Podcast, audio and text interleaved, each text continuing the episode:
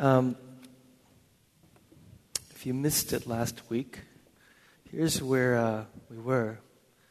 Ariel, if you could put up that slide. 1 Peter chapter 2, verse 4. As you come to him, the living stone, rejected by men but chosen by God, precious to him, you also, like living stones, are being built into a spiritual house to be a holy priesthood, offering spiritual sacrifices acceptable to God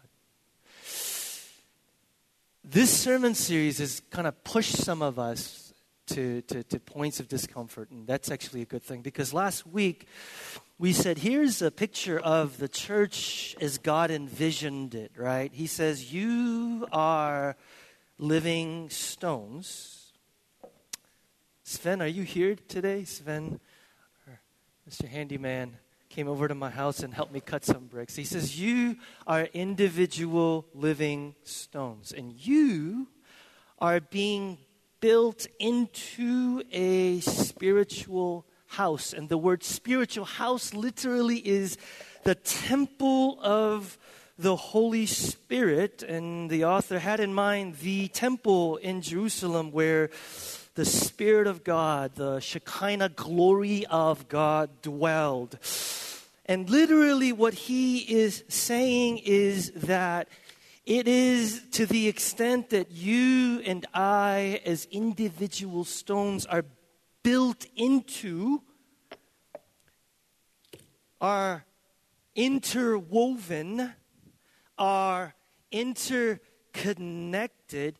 It is to that degree that the power of the Spirit comes in you. And the question that I asked last week is this here is the normal Christian life, and that is you and I are individual building blocks, and we are created and designed in such a way that we are fitted in. We are built into each other. Does, does this does this look like you, me, our, our church? You realize that we live in a culture in which it is perfectly acceptable that people come on Sunday worship event, sing some songs, listen to sermon, go home, and do their private individual Christian life, and everybody just goes, "Well, that's cool." The question that we are challenged with, and this is New Testament Christianity, are we so built into the lives of each other that should you stop showing up, should you be removed from this, that the whole thing would collapse?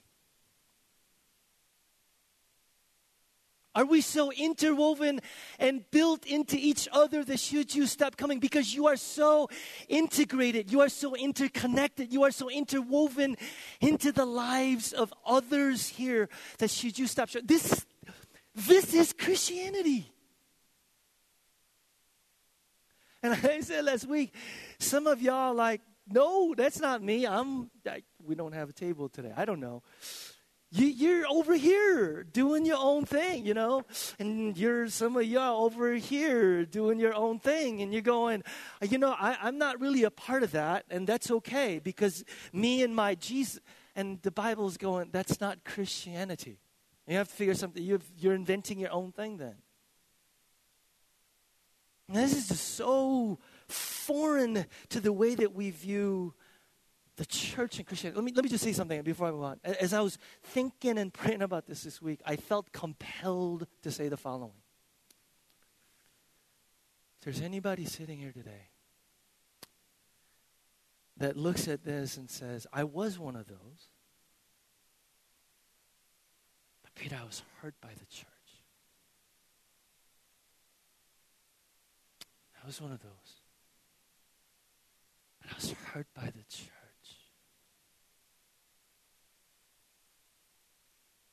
I want to say I'm sorry.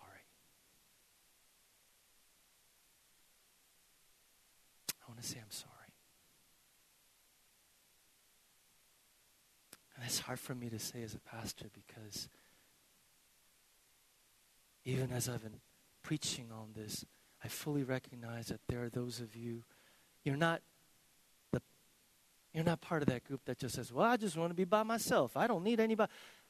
Actually, maybe it's church or Christians that pushed you and said, I don't want to I don't want to be a part of that anymore.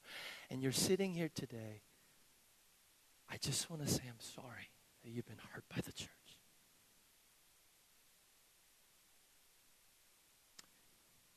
We're imperfect, sinful people. And we're going to make mistakes. And I'm sorry been hurt by the church.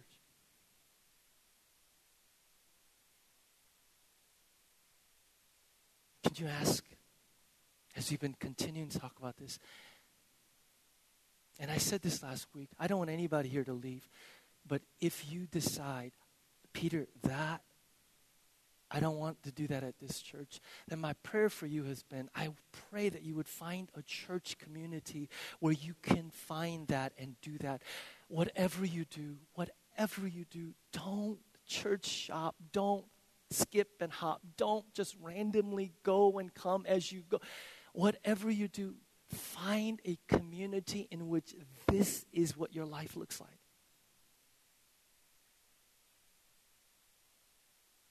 This is what God intended. This is what God designed this whole thing to be. Today, as we continue to push, by the way, I just want to, you know, we've got a little bit of time. I don't want to spend too much time. We've been talking about this for like six weeks. What are you thinking? For those of you that have been here regularly, you know, what are you thinking? How is this hitting, resonating with you?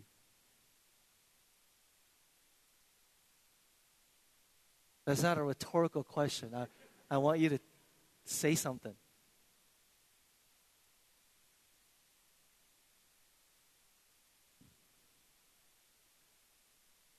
Anybody? Convicting?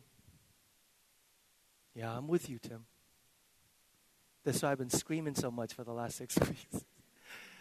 I preach really loud when I'm preaching to myself. And today I'm going to be screaming at the top of my lungs, FYI.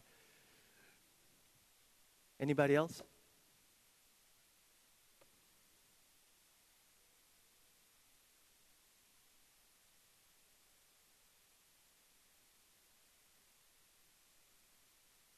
Did you guys hear that?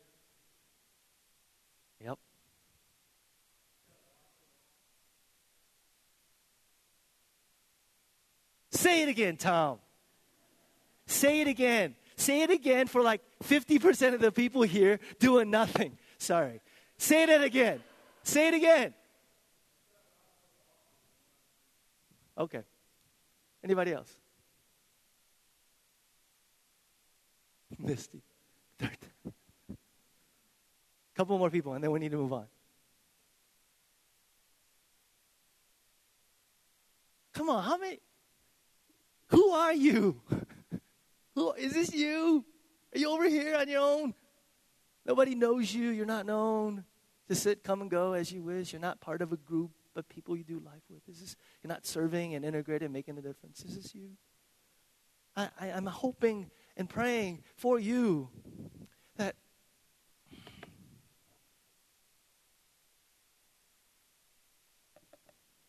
today um, we so let me just give you layout. Today we're talking about actually digging even deeper. We're talking about life giving spiritual friendship. So it's not just seven, eight people that I'm kind of doing life with. We're pressing even deeper. And then next week, we're talking about, next week, we're talking about relationship repair. That is, how do we forgive people who've hurt us? And how do we reconcile? Because if you press in, it's inevitable you're going to hurt people and people are going to hurt you. How do we reconcile, forgive? That's what we're going. And then 2 weeks from then, we're going to talk about what does it mean for us to be a multi-ethnic, multiracial, socioeconomic body that reflects the kingdom and the difficulties and challenges, all that stuff. So that's where we're going. But today, we're talking about spiritual friendship. Spiritual friendship. Confession. My wife regularly reminds me Peter, how come you have no friends? And it will come randomly. We will be having an amazing dinner, and out of nowhere, my wife will go, How come, how come you don't have any friends?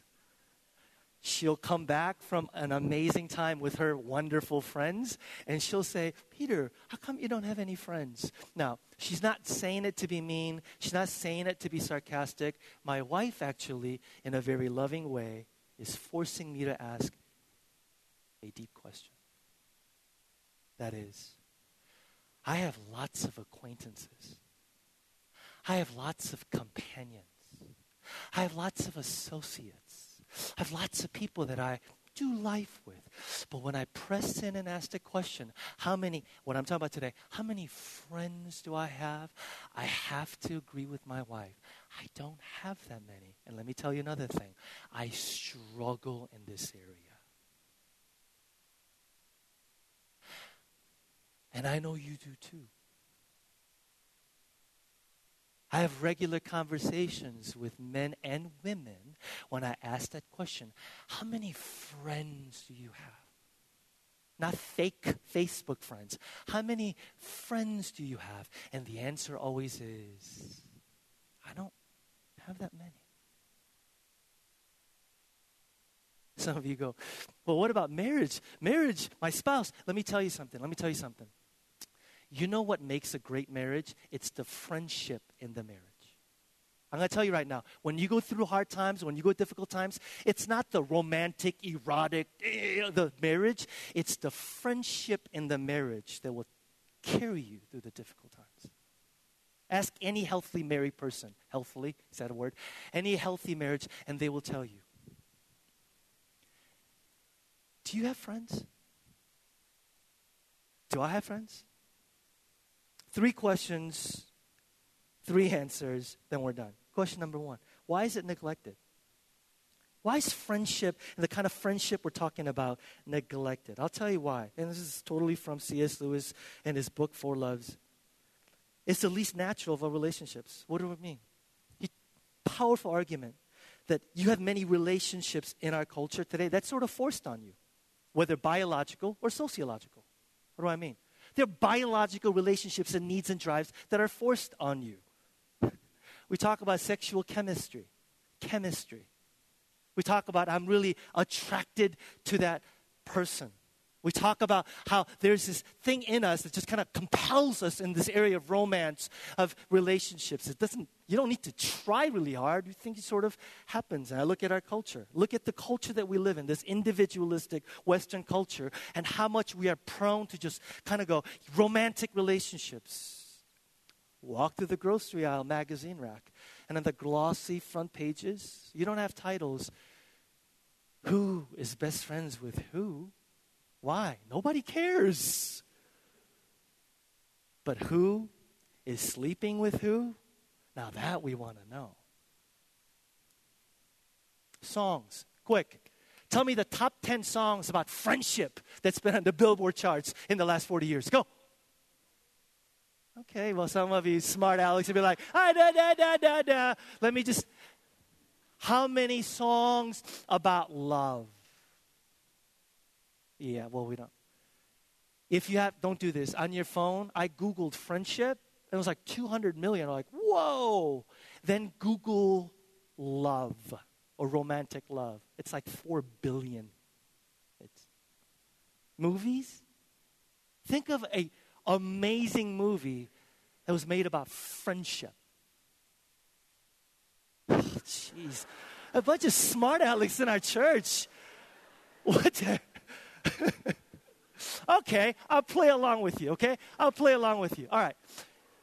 The most profound movie recently that was made on friendship is Lord of the Rings, right? But if any of you have actually read the book, J.R. Tolkien put in the heart of it friendship, not the romantic stuff, but what happened to the movies. What do we have to do? What does Hollywood have to do? People might not be interested in the core essence of what Tolkien was about, so you have to stick in it a romantic relationship. songs, movies, entertainment. We live in a culture in which friendship is sort of at the back burner, and the thing that just sort of drives us romance. Okay, sociological. What do I mean by that? Some of us come from traditional cultures where the primary relationship is family. Family. Mom, dad, brother, sister. Some of you will go home today and you'll call your mom. Why? You don't want to call your mom, but you'll call your mom. Why? Because if you don't, stuff happens to you, like bad stuff.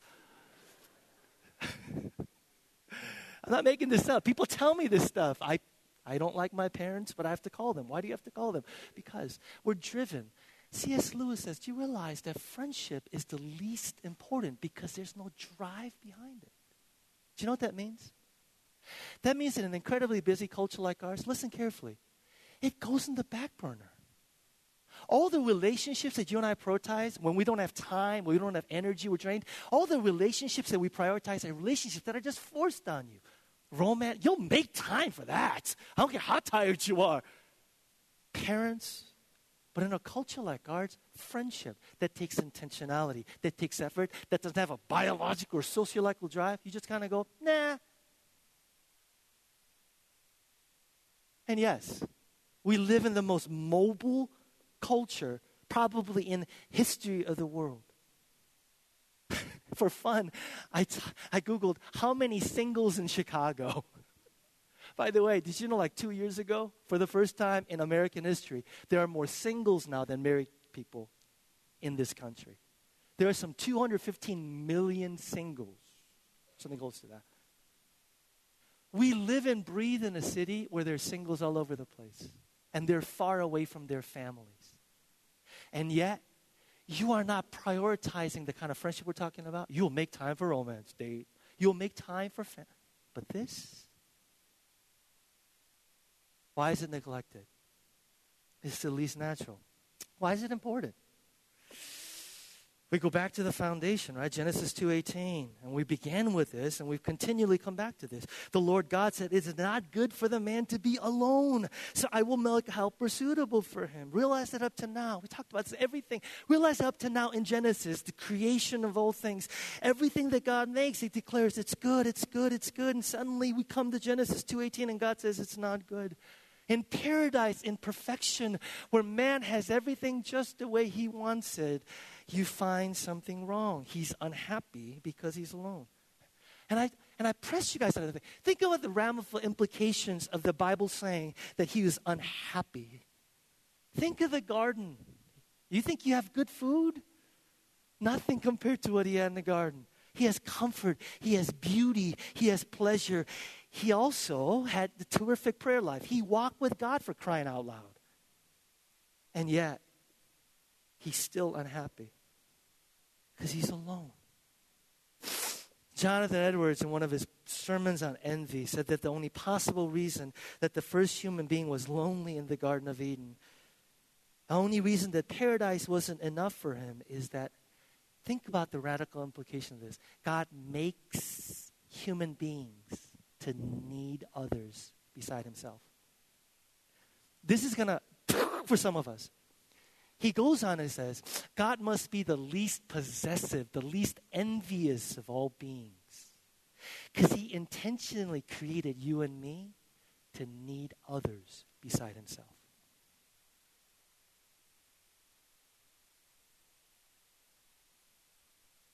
About a year and a half, two years ago, I, I started studying book of Ecclesiastes because I thought I was going to preach on it this last fall.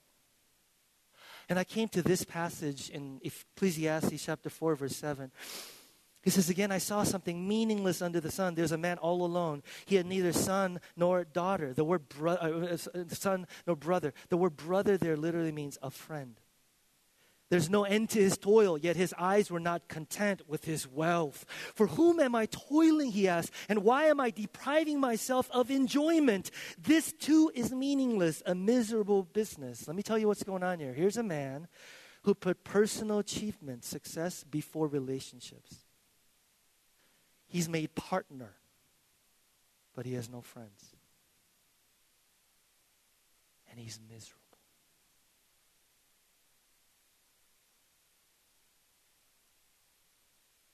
Let me press in for many of you young professionals of our church. this guy finds to his absolute horror that when you get to the end of your life, even if you have success, achievement, you made partner, making a lot of money, he literally says all of that is totally meaningless.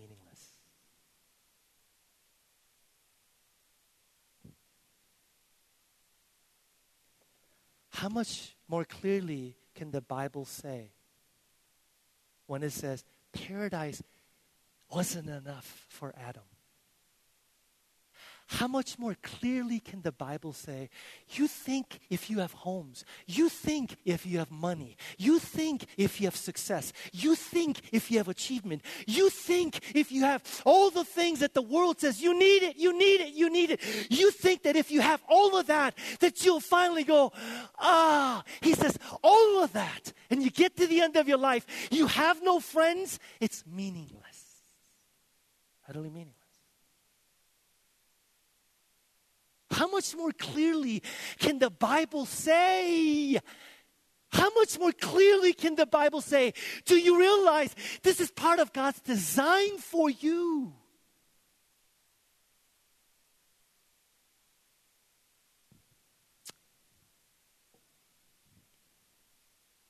On the other hand, just want to say there's comfort for some of us. Maybe there's some of us in here who've been kind of falsely taught to feel less spiritual because we feel like we can't do life on our own. We can't do life, we need people. Now, let me be clear. Yes, there's a dysfunctional, emotionally unhealthy, sort of codependent, I need people type of thing.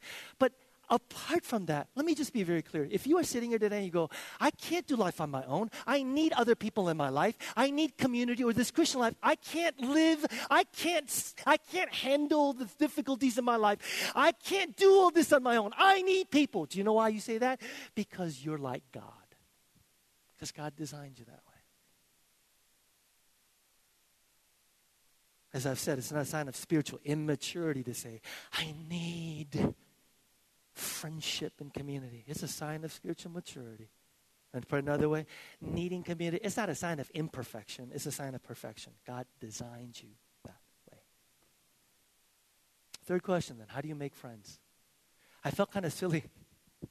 so no, no, I'm like, how do you make friends? And then I realized, Peter, you stink at it.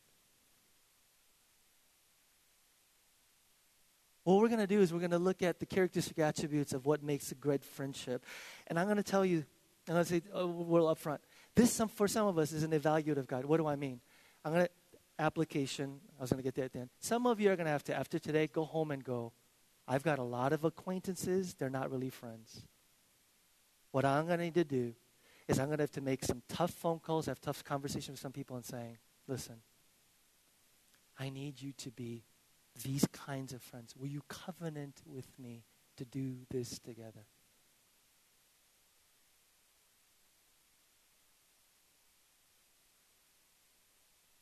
Because evaluate your friendships, evaluate the community around you. You're going to realize, like, there are a lot of companions, a lot of acquaintances, but they're not friends. What are the marks or building blocks of friendship? Let's, let's look at them real quick. Let's look at them real quick. One, friend is someone who is always there for you. A friend is someone who is always there for you. Now I'm going to unpack these main points because you can't really tell from the sermon point. Proverbs 18:24. A man of many companions may come to ruin, but there's a contrast. But there is a friend who sticks closer than a brother. Will you first notice this is important? That the contrast between not two equal groups of people. Look at it companions, acquaintances, and associates. So you could have many of those, but there is one friend. Real quick. What I'm going to talk about today, you can't have too many. Why? As you'll see, it takes tremendous emotional investment. The kind of friends that the scripture talks about that we need, you can't have, you're not going to have 10 of them because of the emotional investment it takes. Let's keep going. A band of many companions may come to an, but there is a friend who sticks closer than a brother. Underline, focus on the word sticks. And that word sticks like a brother, closer than a brother. That's a Hebrew word that's often translated in the Old Testament, cleave. It means commitment out of love. Another biblical word, a covenant. We're talking about a covenantal relationship when you're talking about this kind of friendship. And this friend is someone who's so committed to you and to the friendship, they've covenanted to it such a way that they will not let you go to ruin. Newsflash. Most of the friends you know, and most of the friends that I know, we know them because they're useful to us. Did that offend anybody? And before you get all worked up, you need to realize that most of the people you and I know and we actually are in relationship with is because they're useful to us as well. Useful to having a good time, useful to getting networked, useful to moving up the career, moving up into certain social circles. Many of the friends that we have, companions, acquaintances, we know them because they're useful to us. And it's not to be mean, but because they're useful to us. Now, why do we do that? Because the vast majority of our relationships are consumeristic, not covenantal. Here's what I mean by consumeristic relationships. Consumerist relationships, which we are brainwashed by our culture. Once you walk out today, church, and you're sitting in a restaurant, you're watching TV, we are bombarded with a consumeristic culture. And here's what a consumeristic relationship is. Consumeristic relationship says, I have a relationship with a vendor and that person provides certain needs for me. And as long as that vendor continues to provide the needs that I need, we stay in relationship. But here's the thing about a consumer relationship you're always looking for an upgrade. You're always looking for something better. That phone carrier charges a little less. I'm going to go with Verizon. I'm not going to go with AT&T. We have a consumer relationship where the vendor provides for all of our needs. And the fundamental to consumer relationship is this listen, it's you adjust to me. As long as you keep adjusting to me, we're good. But the moment you stop adjusting to me, I'm out of here. What's a covenantal relationship? And by the way, think about your marriages and your friendships. What's a covenantal relationship? Covenantal relationship is the exact opposite of a consumer relationship. Covenantal relationship comes and says, You don't adjust to me, but what? I adjust to you. My needs, covenantal relationship, my needs are not the most important thing here. My needs are not the most important thing here. The most important thing is the relationship itself. My personal needs take a backseat to this relationship. The sustenance of this relationship is more important than my personal needs. How do you know if you have a user relationship and not a covenantal relationship? Whether it be a marriage or friendship, here it is. A user relationship, when you start struggling, when you start falling down, when life starts blowing up in you, when you start falling apart and you're tempted to go to ruin. A user relationship with one in which someone says, I don't want to invest that much emotional energy. I don't want to invest that much emotional capital to actually be there for you. So here's what I'm going to do. Hey, you're struggling? Call me if you need me. You might think it's good intention when you go to somebody, hey, call me, let me know. A covenantal relationship is one in which, check this out, you already know what their needs are because you've let them in. And you don't say, call me when you need me. You go, I am here for you and I will not let you go to ruin. And I don't care what it costs me emotionally, mentally, and other ways. I will not let you go to ruin. I'm committed to you.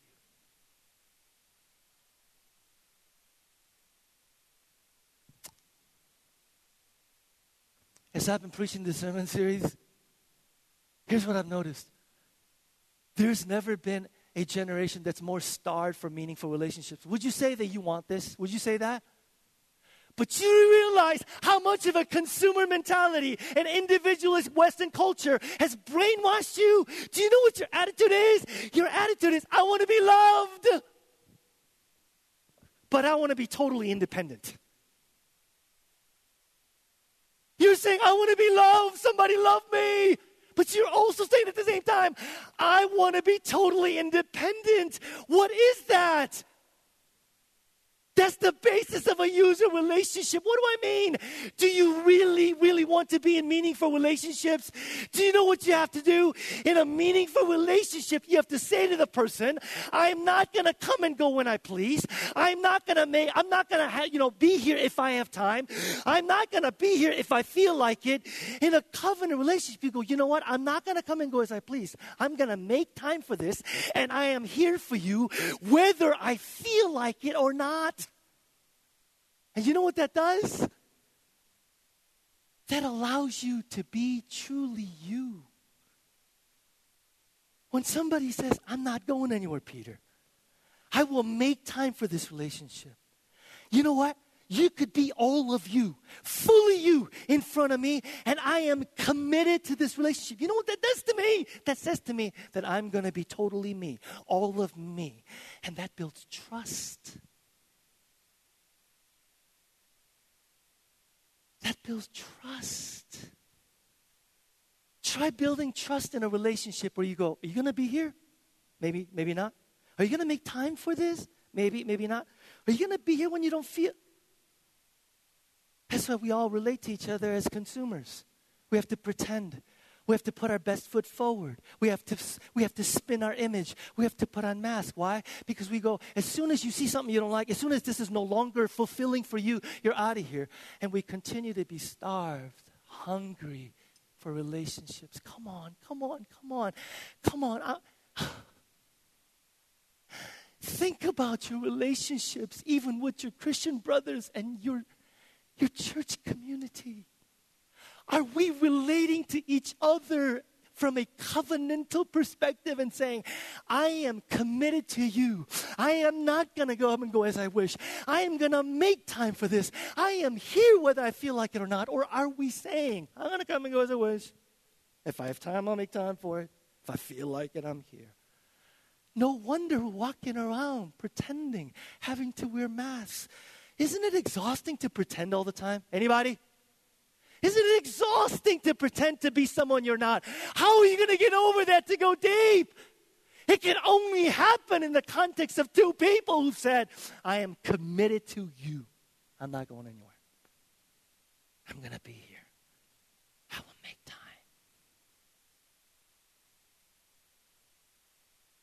A true friend. Someone who's always there for you. Secondly, true friend is someone who's emotionally invested in you.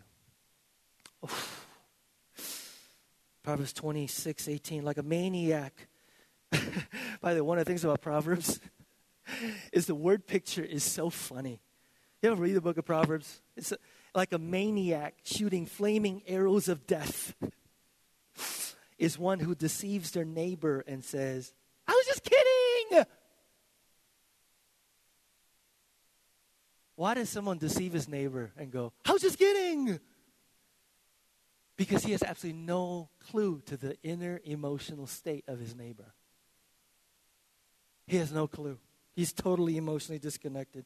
Here's another one Proverbs 25 20. Like one who takes away a garment on a cold day. Again, what a beautiful imagery, right? Or like a vinegar poured on a wound is one who sings songs to a heavy heart. You know what sing songs to a heavy heart means? The word songs literally means a song of joy. This is a friend who's singing songs of joy in front of a friend who's grieving. Who sings songs in front of a friend who's grieving? I'll tell you, it's a friend who doesn't have a clue to the emotional terrain of that friend. See, here's the thing. If you can be happy when I'm devastated, you're not my friend, and I'm not your friend. If you could make jokes that cut deeply, because you have no idea of the inner emotional condition state, you're not my friend. I'm not your friend. As I thought about this, you know what this reminded me of? Wait till you become a parent. It's the most beautiful, miserable thing in the whole world. Do you know why? When you become a parent, there's this emotional bonding there's this emotional connection that happens to your child that makes you absolutely, absolutely elated at times and miserable at times. You know why? Someone, someone once said this. I mean, I mean, read this quote. He said, Once you start to have children, you realize that for the rest of your life, you could only be happy as your unhappiest child. As a parent, you could only be happy, he says, as your unhappiest child. Why? When you become a parent and your child is grieving and mourning, you grieve. You mourn. You can't help it. It just happens. And here's the beautiful thing and the tough thing about friendship. In friendship, you give this gift of emotional vulnerability voluntarily. You give it voluntarily. Not like a parent where you just, oh, it just happens. In a friendship, you go, I choose to identify with you to the extent that when you're grieving, I'm grieving. When you're mourning, I'm mourning. I choose to enter into this with you.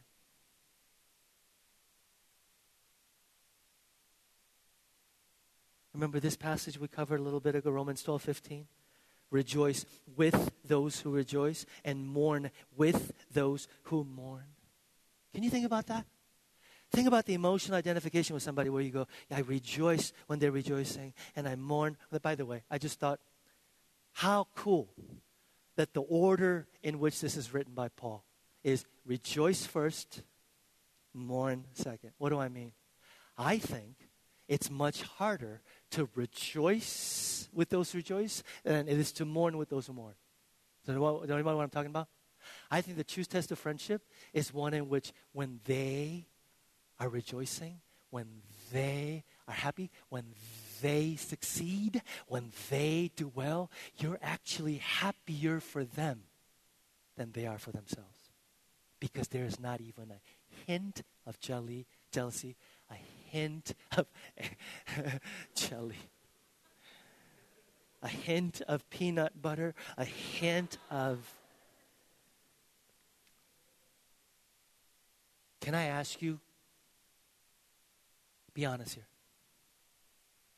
Do you have the kinds of friends in which there is literally not even a hint of competi- competition, not even a hint of envy, not even a hint of jealousy. Even more, taking it a step further, the kind of friendship in which when they succeed, you go, I am happier for you than you actually are. When they do well, I could not be more thrilled. You rejoice with those who rejoice. Do you have friends like that? And you mourn with those who mourn. There's an emotional identification. You grieve when they grieve. You rejoice when they rejoice. A friend of someone is emotionally invested in you. You begin to see why we can't have too many. Here's the third. Here's the third. Friend speaks truth in love to you. A friend is someone who speaks the truth. And can I just say this? I need, I need you guys to really pay attention to this one because this one really struck out to me as I thought about our church. Proverbs 27 5. Better is open rebuke than hidden love. Wounds from a friend can be trusted, but an enemy multiply kisses. The beautiful thing about book of Proverbs is that the metaphors are so vivid and the parallelism. What do I mean? Look at this. Friendly wounds are wounding kisses. Friendly wounds are wounding kisses. What are friendly wounds?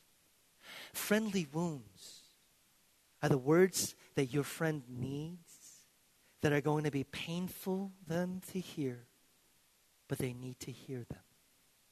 Friendly wounds are those words that you say to your friend because you love them, words that they need to hear, but it's going to be painful for them to hear them at the time, but they have to hear them. And the author of Proverbs is saying, if you and I are afraid to say what really needs to be said to our friends, you're not giving them what they need. Friendly wounds. Friendly wounds is contrasted to wounding kisses. What are wounding kisses? Again, the parallelism. In verse 5, he says, Better is open rebuke than hidden love. What is hidden love? Hidden love is a person who thinks you're being loving by hiding the truth. Hidden love is someone says, I love you too much to confront you with the truth. I love you too much to tell you what you really need. I love you. And Proverbs is saying, when you do that, it's like wounding kisses, verse 6, of the enemy. It's Judas with a kiss. Here's what it's saying it's saying if you're a friend to somebody and you're literally saying to yourself, you know what, I love my friend too much to tell them the truth, here's what you're really saying. You're saying, I love myself too much to have to tell them what they need. I love myself too much I love myself too much, and I love myself too much to face the consequences, whether it be rejection or whatever. I love myself too much to actually have to tell them the truth. And so, I'm not going to.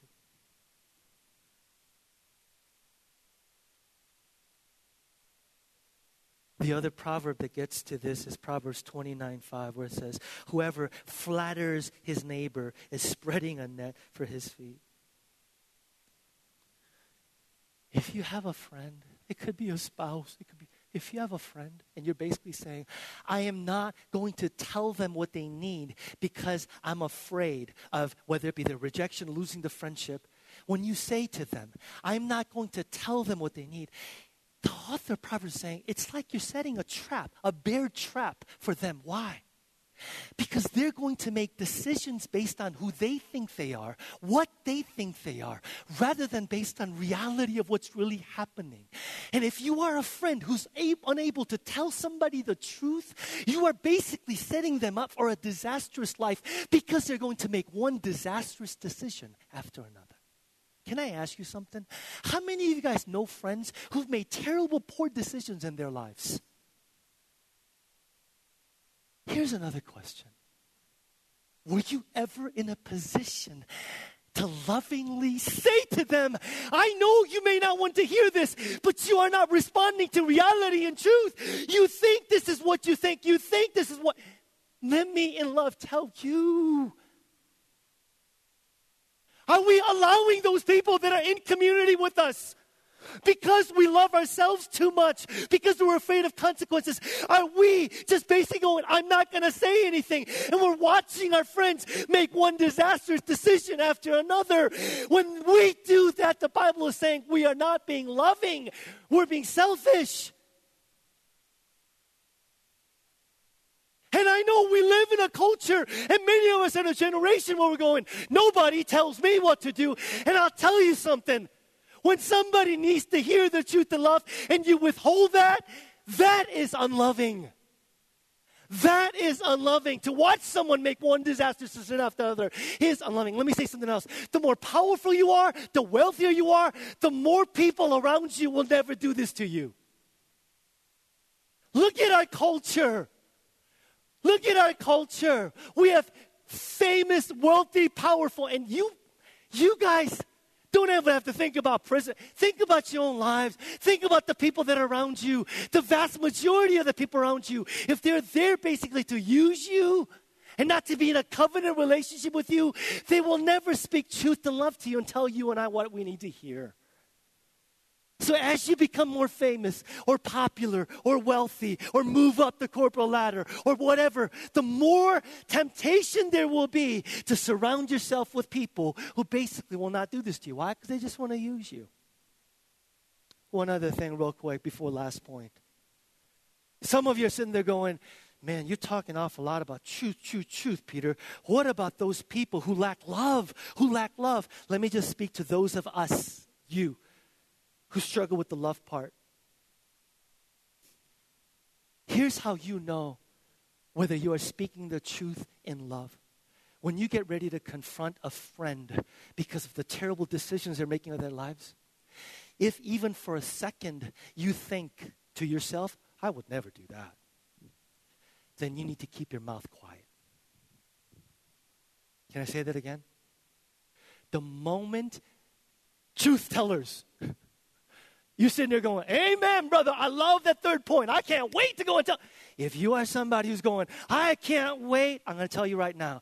If even for a second in your mind you go, I have no problem telling the truth, I'm going to, and you look at who they are and their sins and their struggles, and even for a second the thought goes through your mind, I would never do that, or even something like that, that completely disqualifies you from speaking the truth because it will never come across as love.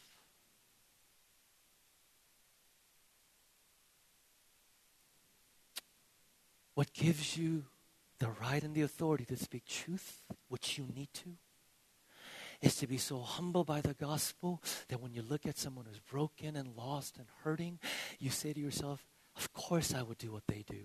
Of course I maybe not the exact thing, but of course I would do something similar. Who am I? When that gospel saturates your heart, that's the only way that you will have the correct posture to be able to speak truth. Can I get an amen?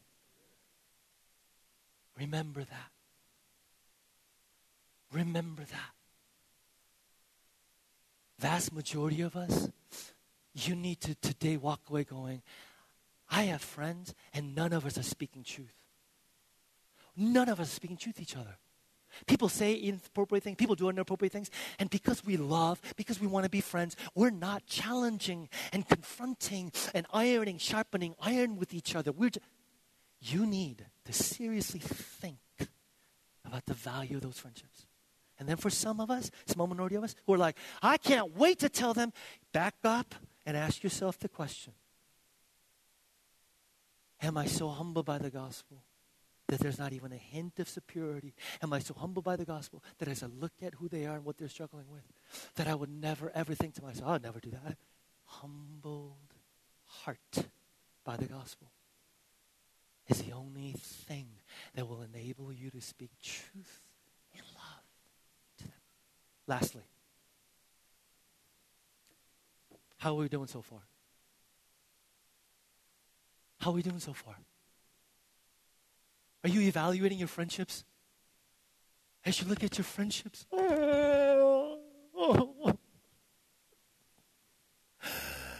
my heart's broken at the fact that I see so many, especially, especially in our culture, Christians. We go out we drink, we eat, we hang out, we do all kinds. We're even in small groups for crying out loud, and we don't live into this third principle. We don't do it. We don't do it, you guys. We don't do this. Fourth point. Why don't we do it? Here it is. You thought those three were hard. This is the hardest of them all because a friend is someone who lets you in. Friends are marked by transparency. Transparent. Users will not ever do that. Users put up a front. Users put up a veneer. Users have to control what you see because they're only in the relationship as long as it meets their needs. But a friend is someone who transparently lets you in. How? In two quick ways. One, they let you into their decisions man, I struggled. I'm like, should I, should I, should I share this with the church? Should I share this with the church? I need some encouragement. Say, go ahead, Peter. All right. Friends let you into their decisions. What do I mean? There's an awful lot of users. There's an awful lot of users who look like friends because they're having fun with you, me. They're socializing. We do stuff together. We do fun things together. But here's how you can tell whether that friend is a user ultimately and is a user relationship, not a covenantal relationship. When it comes to decisions, your attitude is nobody has a right to tell me what to do.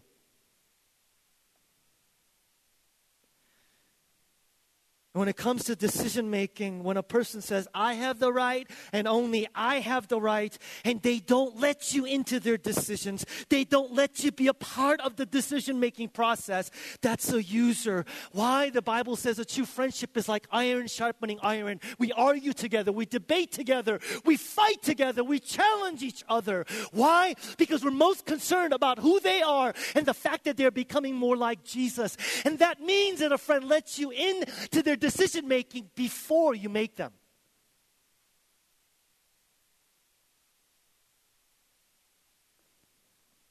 How many of us are going, well, we're Christian community, but you know what? I'm going to decide for myself. I'm not telling anybody who I date, who I marry, where I spend my time, Do you realize how antithetical that is to biblical community? Do you let people into the. Of course we don't. Of course we don't. Who's that? Oh, I'm dating him. Oh, I'm dating her. How long? Eight months. Eight months.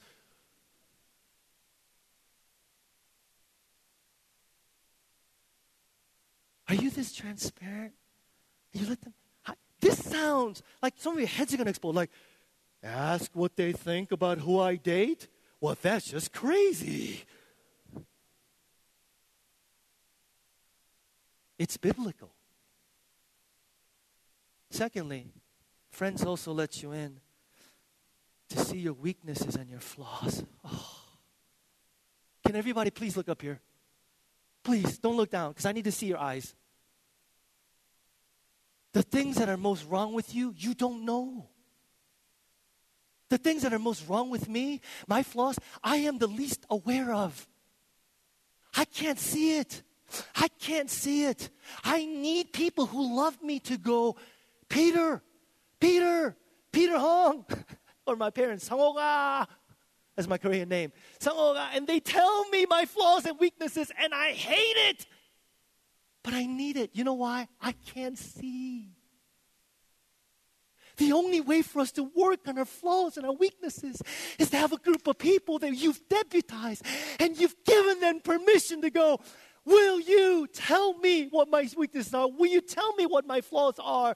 And I am not going to snap on you. I'm not going to get defensive. I am going to let you speak truth into my life. And the question that I've been asking for the last four weeks is Do you have anybody in your life that you've deputized to say, Tell me my weaknesses, tell me my flaws?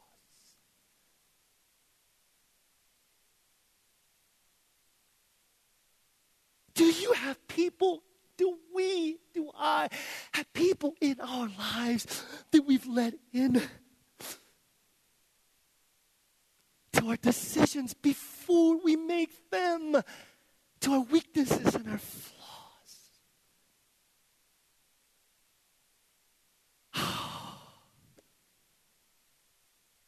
now I'm done. As I wrap this up, it if I did my job today, you're either two things happening. One is some of you have a deep longing. You're going, I want that.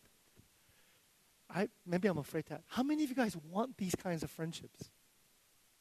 Say yes. Raise your hand. Yes. Don't we? Don't we? I mean, it's maybe there's because you're smart, Alex. There's maybe two people going. I don't want that, man. That doesn't make any sense, and I'll philosophically argue with you why. But I think the vast majority of you hear that and go, who wouldn't want these friends? They're life giving for crying out loud. There's a longing that comes and says, ah, but we also feel maybe a level of being crushed. Do you know why? I'll just say it right here. I'll just say it right. I'll put it out right here. I mean, the reason why we don't have the friends that our hearts need is because we are not the friends that we need to be.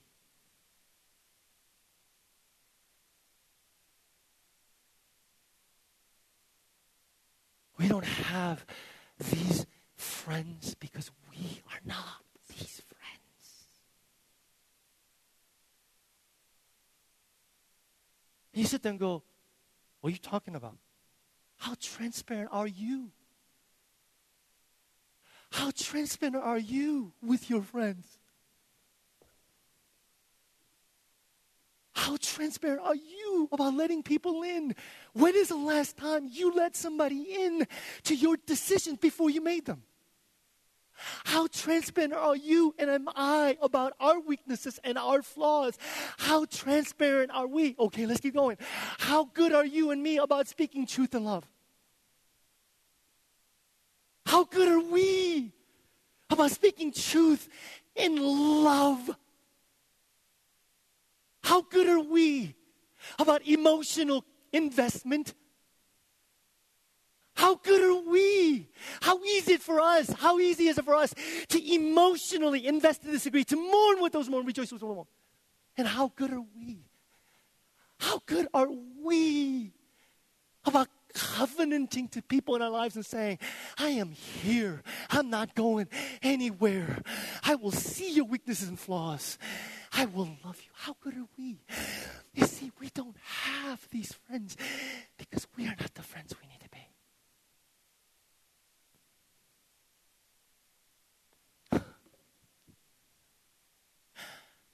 Do you know how hard it was for me prepare this week? And I had to come to grips with the fact I had to look at myself in the mirror and go, You don't have any friends, Peter, because you're not this friend to others. And I have a litany of excuses. I will beat your excuses any day. I'm a pastor. Pastors can't be friends with their congregation. Pastor, blah, blah, blah. No, you need to be quiet, Peter. That's an excuse. I'm busy. I've got family. I've got three children. Like you're the only one on the face of the planet that has a family. Boo hoo. I could go, in other words, I had to come to with the grips, you guys, that I can make all kinds of excuses. But the reality is, I don't have these friends because I'm not that friend.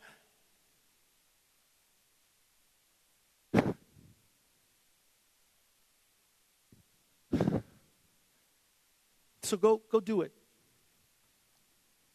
Let's pray. No, I'm not going to do that. You know me by now. I'm not going to just do that. Where do you possibly, where do we possibly get the power to do this? Answer? Say it. Answer? The gospel, Jesus. I've trained them well. Yes. Because we're not the kind of church, because the, the, the last thing you need right now is to go, Pastor, to go. So go do it, or else you're not a good Christian. To which you and I will go, I'm never going back to that church again. You know where our power comes from? The night before Jesus is to be crucified, he is with his friends, his closest friends, and what are they doing? They're sleeping on him. You ever do that to your friend? Of course you have. Metaphorically, you've been asleep on your friends because you haven't done any of these. Anyway, they're sleeping on him. And Jesus is trying to tell them, Matt, John 14 to 17, he's trying to tell them the essence of what he is about to do, the essence of what his calling in life is. And do you know what he says? Listen to the words.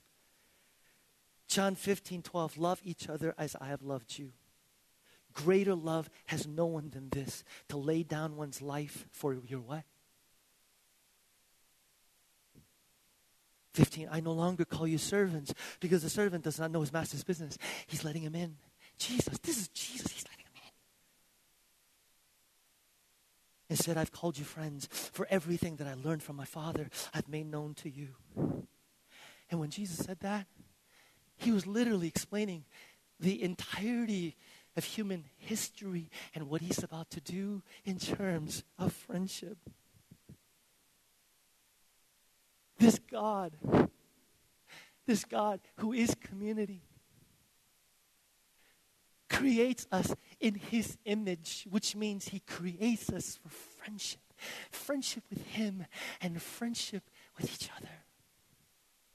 The metaphor of how God walked with Adam, walking with someone in Hebrew, is a metaphor for friendship. God creates Adam and Eve to walk with Him, to be in friendship with Him, and for us to be in friendship with each other. But we turn from Him. We turned and betrayed Him. What happens to others when you and I betray them? What do they do? They betray us. We expect it. Do you realize what happened on the cross, James? Do you realize the essence of the gospel is Jesus Christ on the cross saying, Don't you realize that I'm your ultimate friend who will stick closer than a brother and will not let you go to ruin? Do you realize that on the cross, Jesus is declaring for all the world to see? I am so committed to this relation. God the Father comes to Jesus before he's to be killed on the cross the night before. And he says to him, either choose hell or you're going to lose your friends. What did Jesus do? He says, what? I'll go to hell. Choose hell, Jesus, or, or you'll lose your friends. And Jesus, looking at his friends that are sleeping on him for crying out loud, and he says to the Father, Not my will, but yours be done. Another way of saying, I will gladly go to hell for them. And let me ask you something. If Jesus on the cross did not abandon you when we were betraying him, you think he's going to abandon you now because you had a bad week?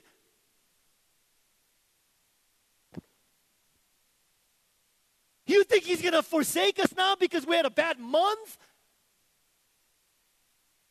Come on, church.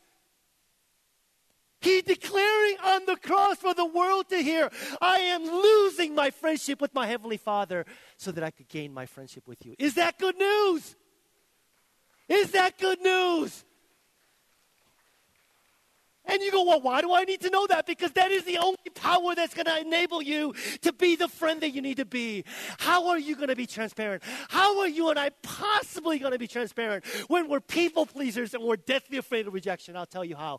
It's when the gospel finally hits you and says, I will never ever be afraid of any more human rejection because my heavenly Father will never reject me. Unless you know deep in your heart that your heavenly Father will never reject you. Human approval, human affirmation. You're going to put all your eggs in that basket, and you will never have the power to be transparent. How will you commit to somebody who is always going to be a deficit in the relationship? If it's a user relationship, it's like, this is no longer working out for me. I'm out of here. This is too hard. How will you possibly, possibly stay in relationships when it's emotionally draining for you? It's for you to realize I have the love of my Heavenly Father who will never abandon me. Is that good news? Do you realize that you're chosen? Hallelujah.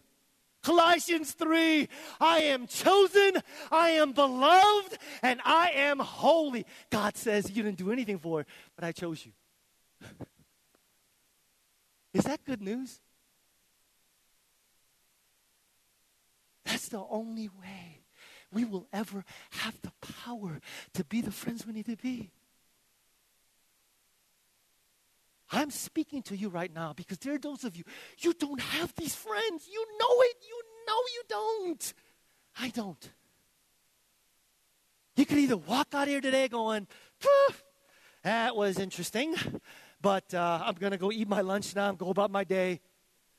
Or you can go, I can't do life without those kinds of friends. And I'm going to do something to do something about it. The gospel. Jesus is our only hope. Let's pray.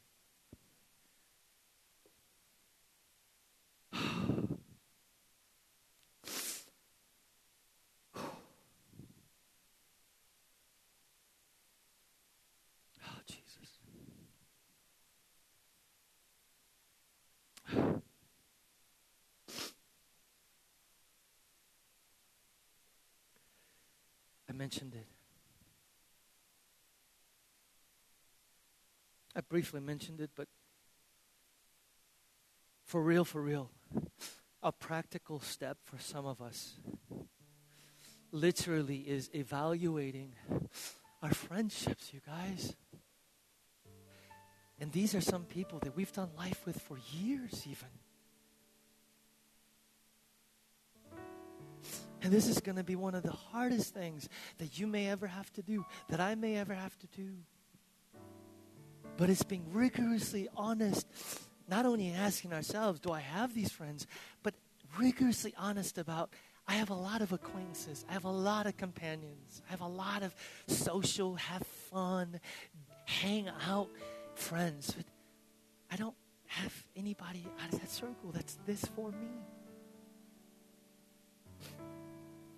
And a really practical and yet incredibly difficult challenge for some of us might be to finally say today, I'm going to take the first step to saying to him, to her, to them, I will be this friend.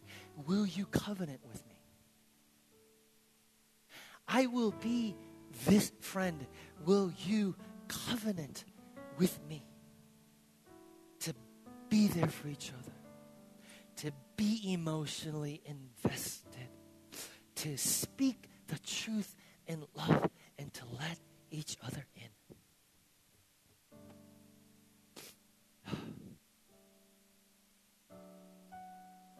So, the next minute or so, before I pray for our tithes and our offering, and I have us all stand and close with the final song, will you just listen to the voice of the Holy Spirit? Will you listen to the voice of the Holy Spirit as He speaks to you about where you are and what you need to do?